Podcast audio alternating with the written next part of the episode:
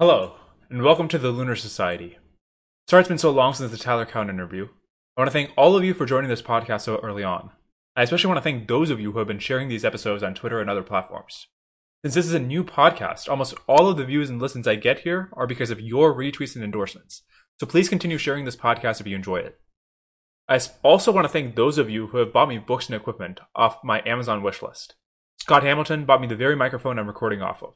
John Beatty donated Nassim Taleb's new book.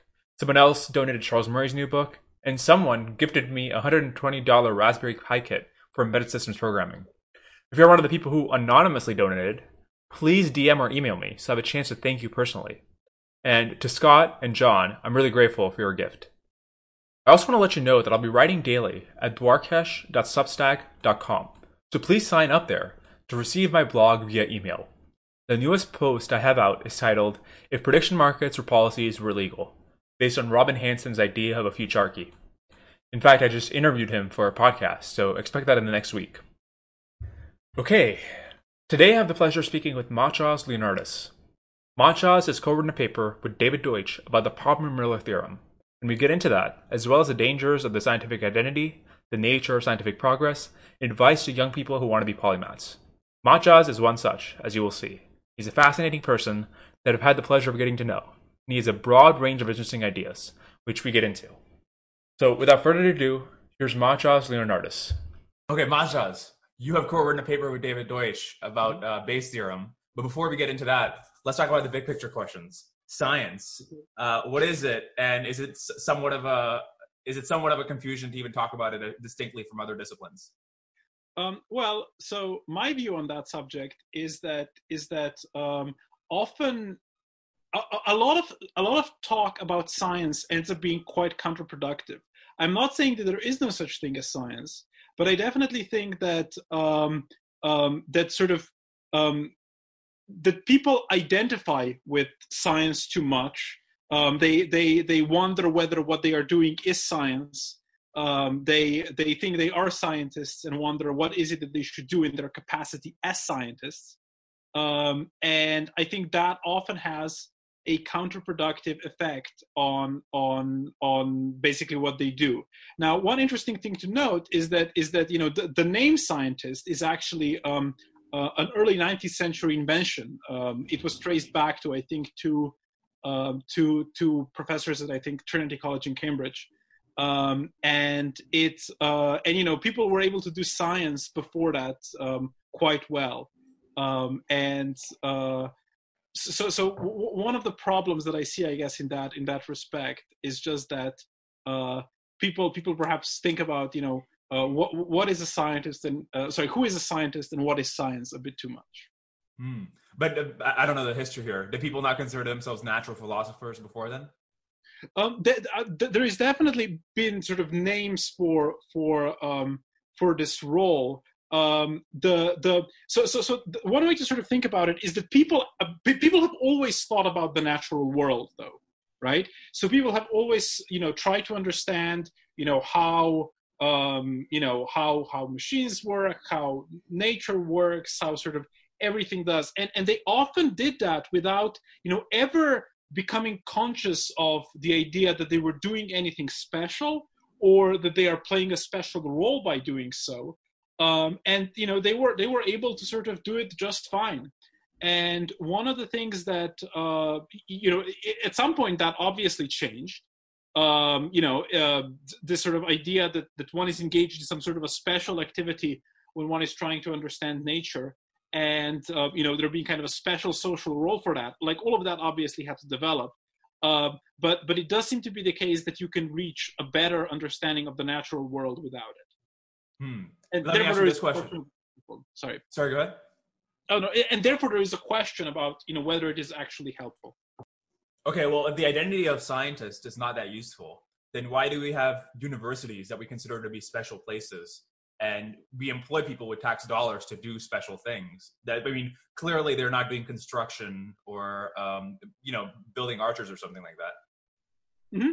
so so like th- there is an activity i.e trying to understand the natural world that seems to work better when it is supported uh, sort of both kind of that it that is, that is institutionally um, and culturally supported. Um, so you know, it is useful to have institutions that you know kind of keep all the relevant books at the same place and kind of get some of the same people um, um, you know at the same place that sort of organize you know events and sort of where people can sort of meet each other. Um, and and I think that that you know that that, that so, so, I'm not disputing that um, there is an activity that is sort of worthy um, of, of, of being supported, um, but but whether that sort of particular way of looking at that activity is is the right one um, is is is less clear. Okay, so you do identify there's a special role for universities, and they're doing a distinctive distinctive activity. Well, if it's not science they're doing, how would you describe what mm-hmm. the thing they're doing is? Right. So so well okay so so perhaps to illustrate this right one um, needn't needn't think of this activity in a unified way so for example like imagine that we had an institution and in this institution there would be you know somebody who was interested in uh, you know liquid helium. And uh, he would be writing about it and talking with all the people that were interested in it. And then you would have another person and that person um, would be you know interested in in you know the way stars form and and their you know evolution. And that person would be sort of you know again writing about this talking with other people about it. And you know you could have so on for for just a bunch of other things.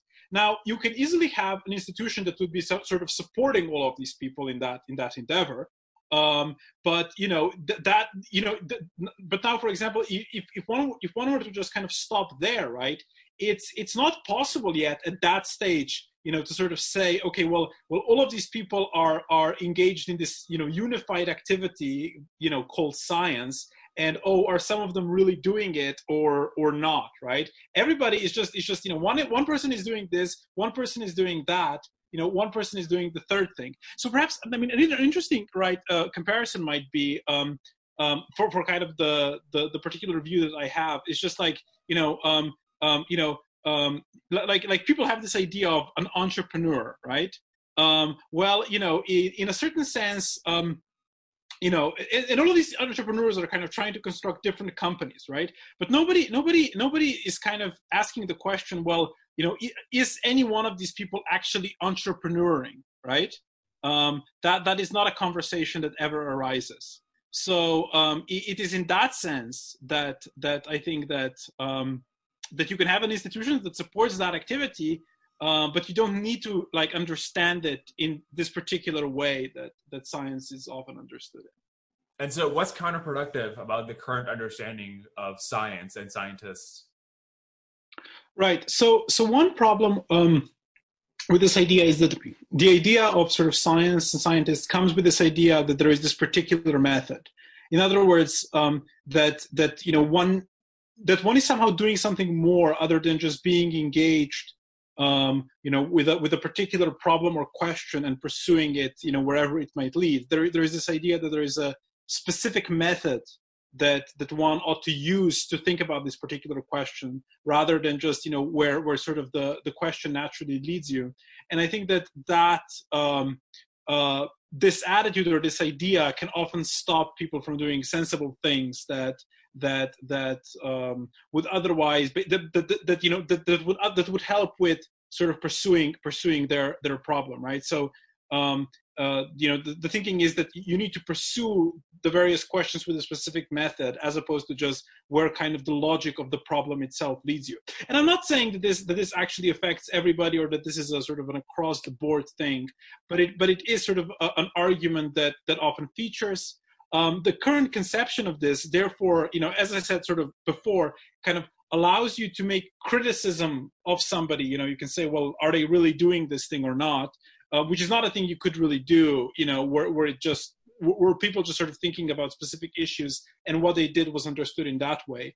Um, and in general, um, I, I, do think that like making making you know b- becoming conscious of what one is doing um, and and uh, uh, um, you know, kind of being um, um, and sort of classifying it or telling yourself the story about it um, is is one thing that is known, you know, in, in several other fields to sometimes lead to problems. Um, you know, hence the term self consciousness and uh, it being sort of productive, it being deemed counterproductive in many areas. Mm, but let me make the counter argument. There is a specific method, or at least a family of methods, right? We have Popper, we have you know um, falsifiability, testability, and you know we privilege these over other methods we could be using, like myth making and so on. So what's wrong with somebody understanding their position in an institution as to understand the world through a specific family of methods? Well, um, I would, I would, I would perhaps. Uh, funny you mentioned Popper there because I, I would actually dispute that premise. Um, he wrote this. Uh, I mean, there is, there is, I think, a very nice set of undergraduate lectures that has been recorded from him, um, where where he says that he he was, I think, a professor of scientific method at the London School of Economics or something like that, and he says in that lecture that that he is a is a professor of a of a subject that uh, that he thinks does not exist. Um, um, his student Feyerabend, uh, I think, uh, actually wrote a book against method, um, which is which is sort of yet another kind of philosopher of science arguing against that idea.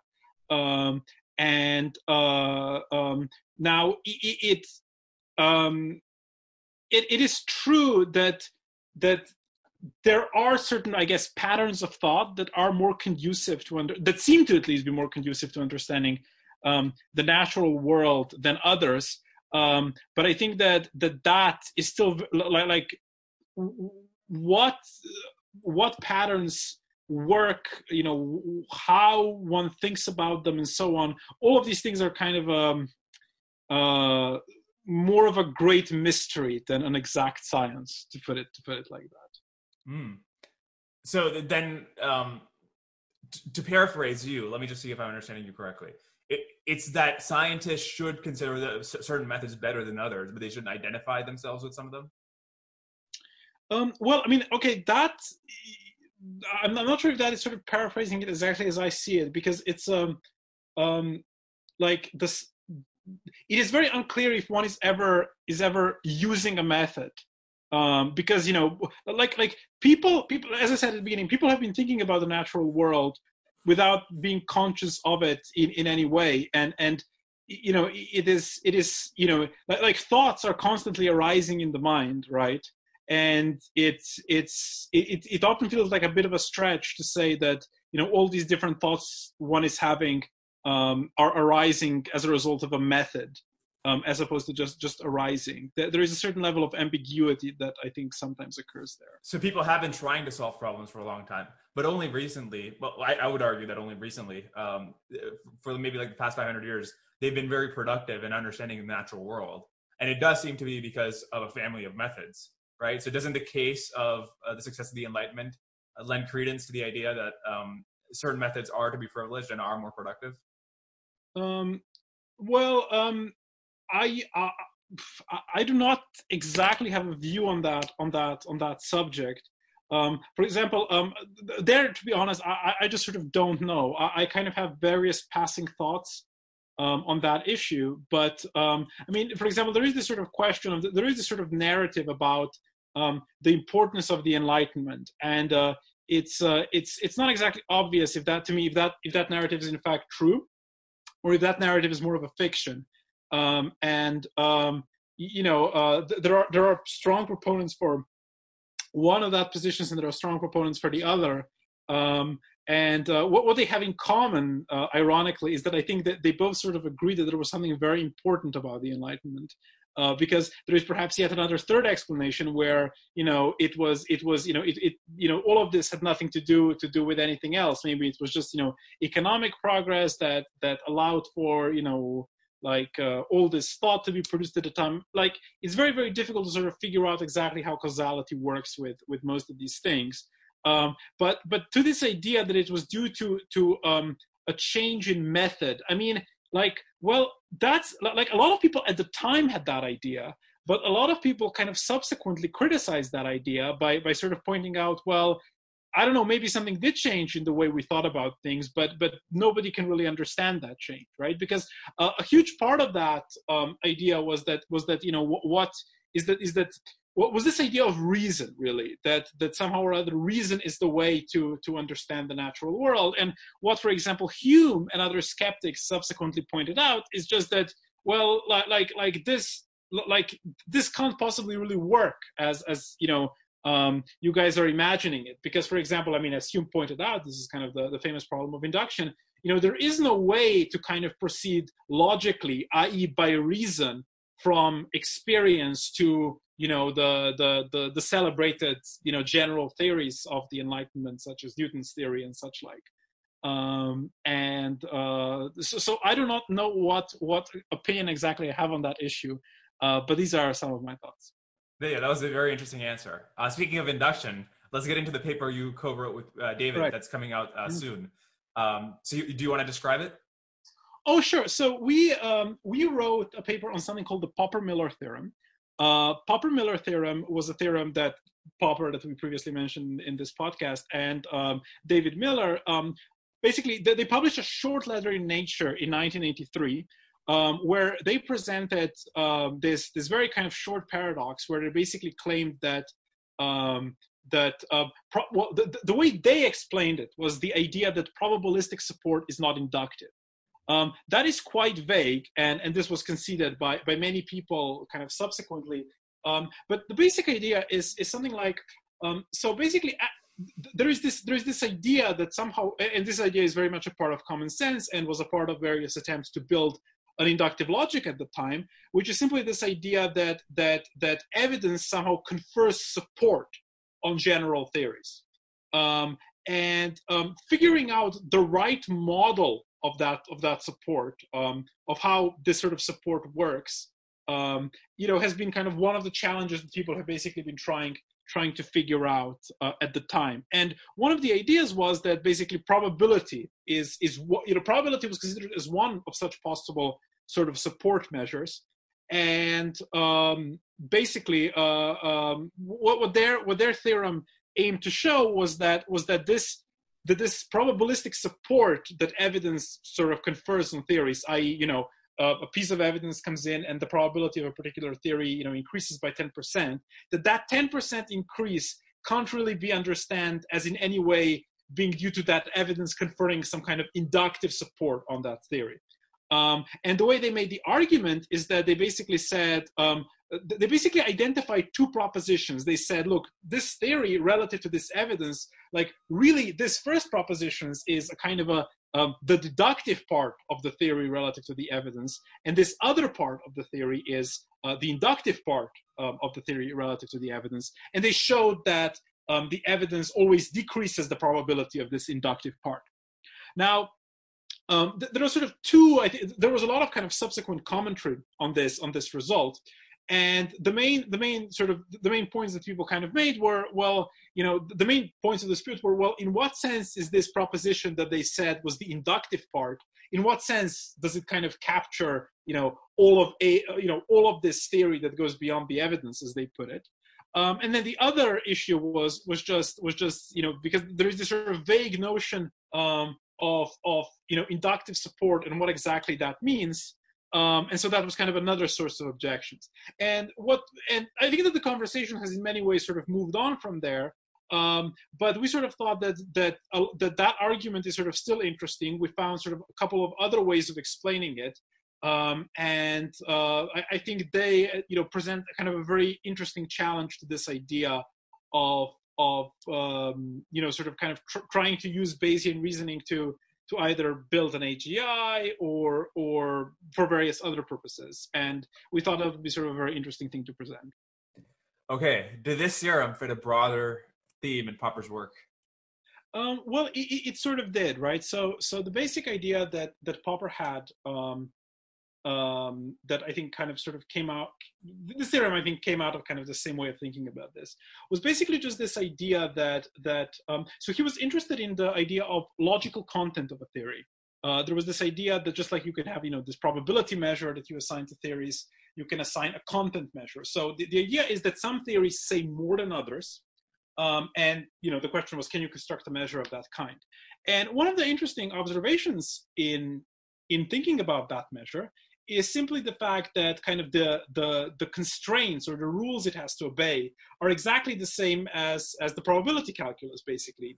So, so in a certain sense, you can um, you can always interpret some assignment of probabilities, right, as as really being a kind of a statement of um, um, as he put it, a degree of logical weakness. So, you know, if I say that one theory is um, more likely than another theory, um, I, you know, uh, there is a per- there is always this perfectly consistent interpretation where what I'm actually just saying is that, um, um, you know, if I say that this theory is more likely than that theory, I can say this theory says less than this theory.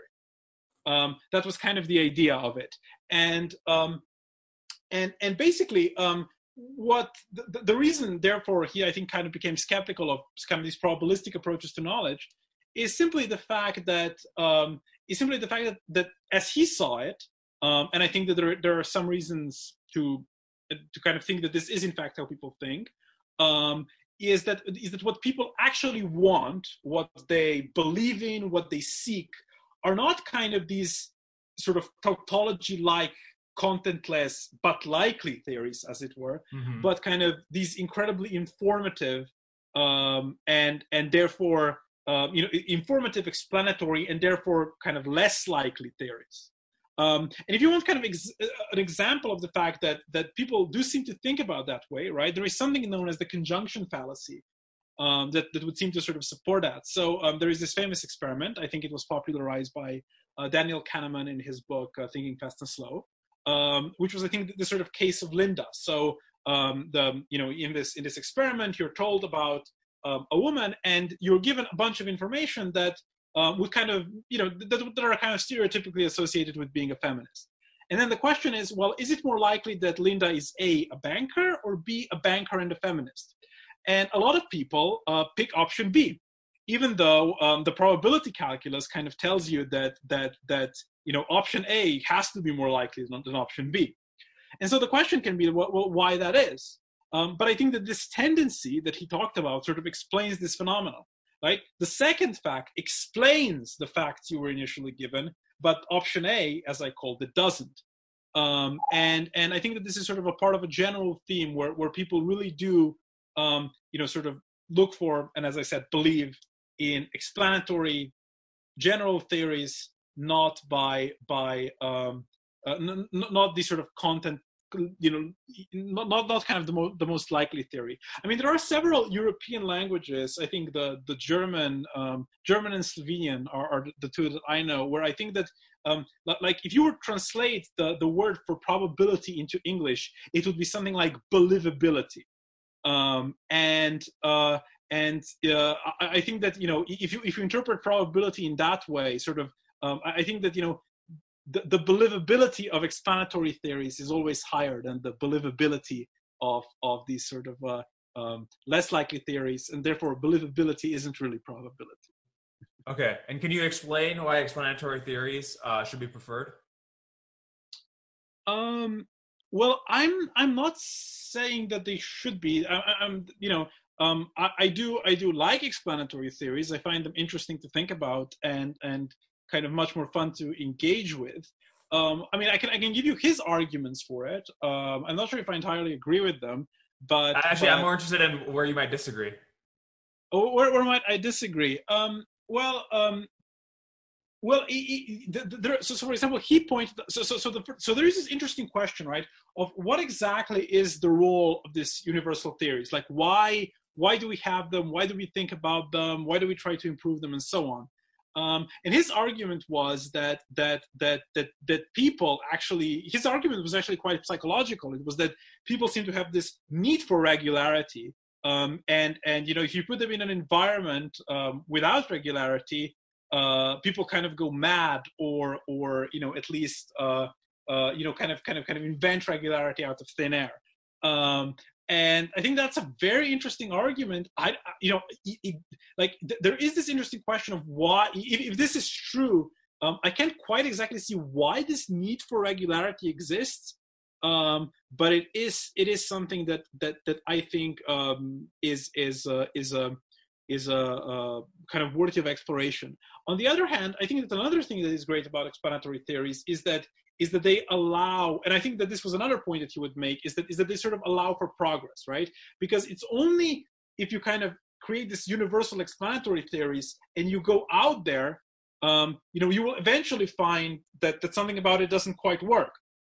So you will replace it with another and then another one after that. But what is kind of happening in that process is that you're um, is that your kind of knowledge of the world is increasing um, in a way it wouldn't if you just accumulated experiences.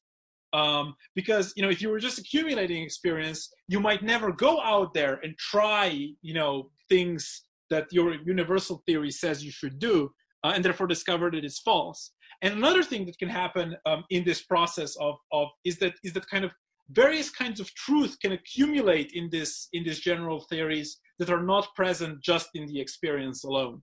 Um, and so I, I get, I, am not sure if this thing that I just said is his argument or something that, uh, it, it, or, not, but, but it is, I think, another reason why explanatory theories um, play such an interesting uh, role in, in, in life in general. I completely agree with everything there, but you didn't explain where you disagree with Popper.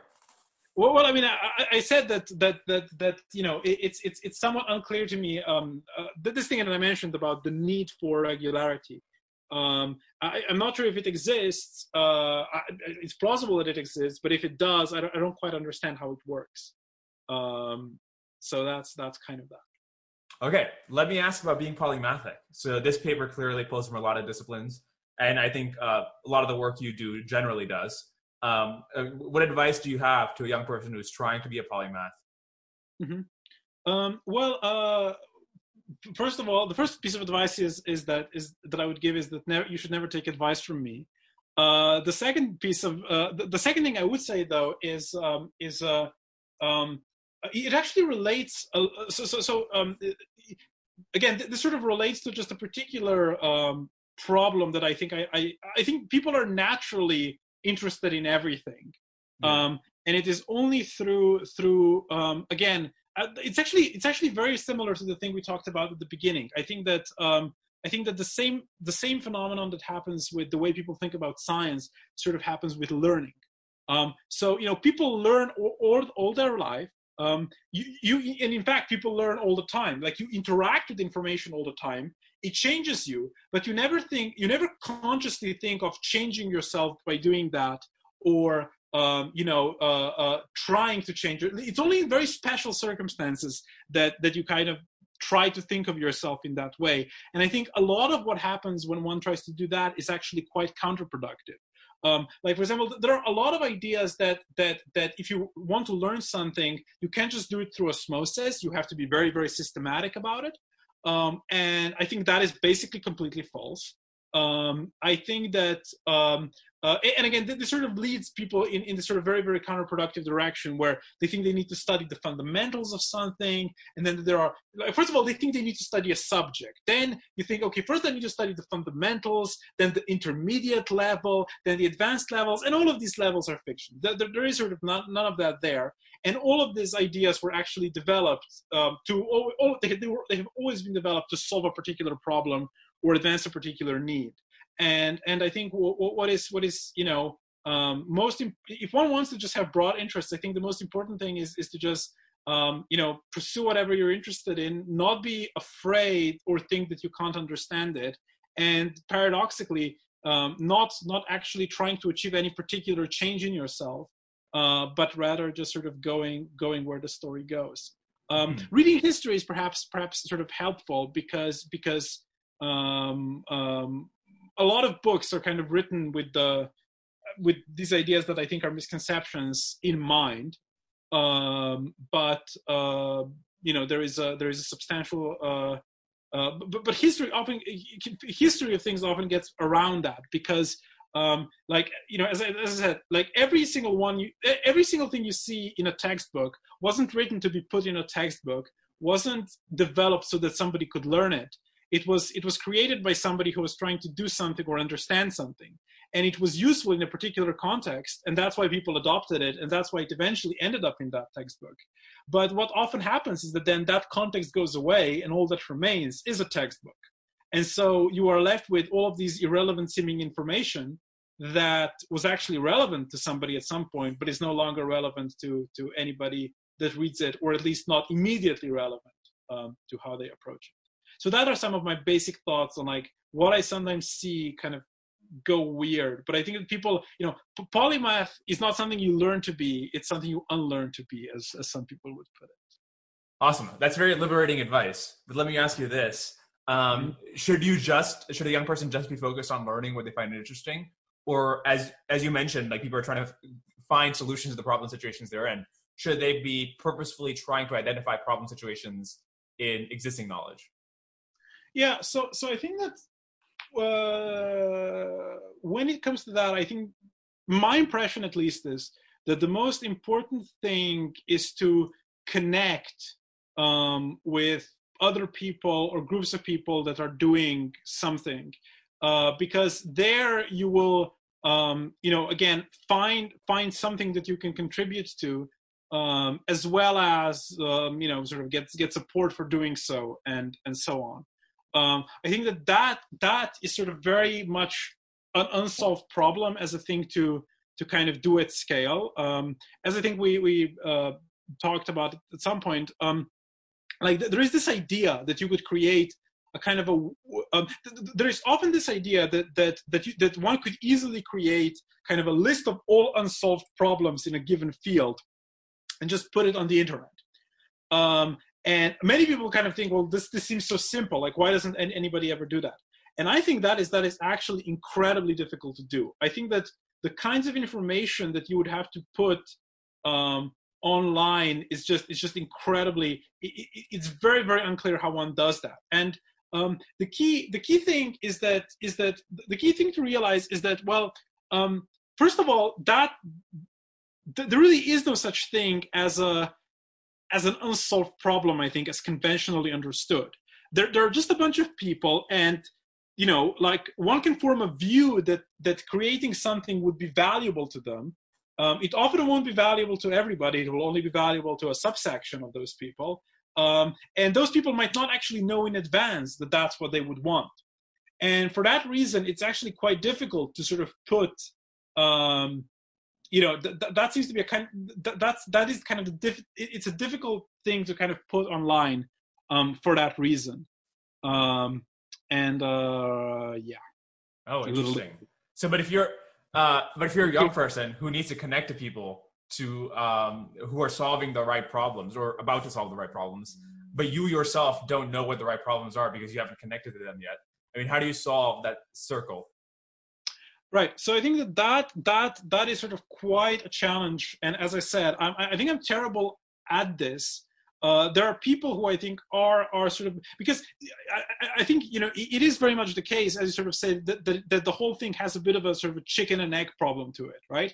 Because the whole idea is well, you can't really contribute anything valuable because you don't know anything about you know what these people's lives are like, what you can contribute to it and on the other hand it's kind of difficult to join the conversation because you don't have anything yet to contribute to it right?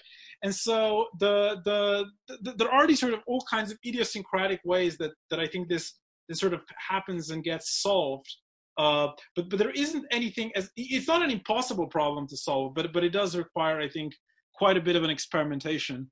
Um, i don't think i'm i'm the best person at this by by any stretch uh, but these are i guess are just some general thoughts in that Okay, so then young people connecting to mentors who are solving the right problems. Is this very hard? Is this impossible almost? Um, I, I actually no, I don't think I don't think so at all. I think that the, the main problem is just that, that it is somewhat idiosyncratic, right? So, so you, you cannot just sort of give give a give a give a universal answer. Um, but I think that the, the, it's definitely not the case that that the world is hostile to it.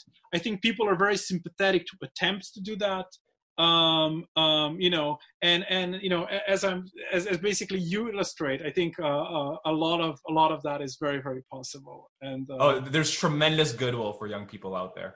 So so that's yeah, yeah I, I have sort of the same impression. And uh, so so so yeah, I don't want to like I think I think one one of the worst things, perhaps perhaps the reason I sort of bring this up is just because um, I think people often just lack awareness of this. Uh, they they they kind of lack the awareness of the fact that that is kind of the main challenge, uh, or at least a thing that a thing that one ought to do. Um, and uh, yeah, I guess for that for that reason, I I think it is sort of worth mentioning. On that hopeful and optimistic note, Matjaž, thank you for being on the show. This is very fascinating. Thanks. Thanks for having me. It's been a pleasure.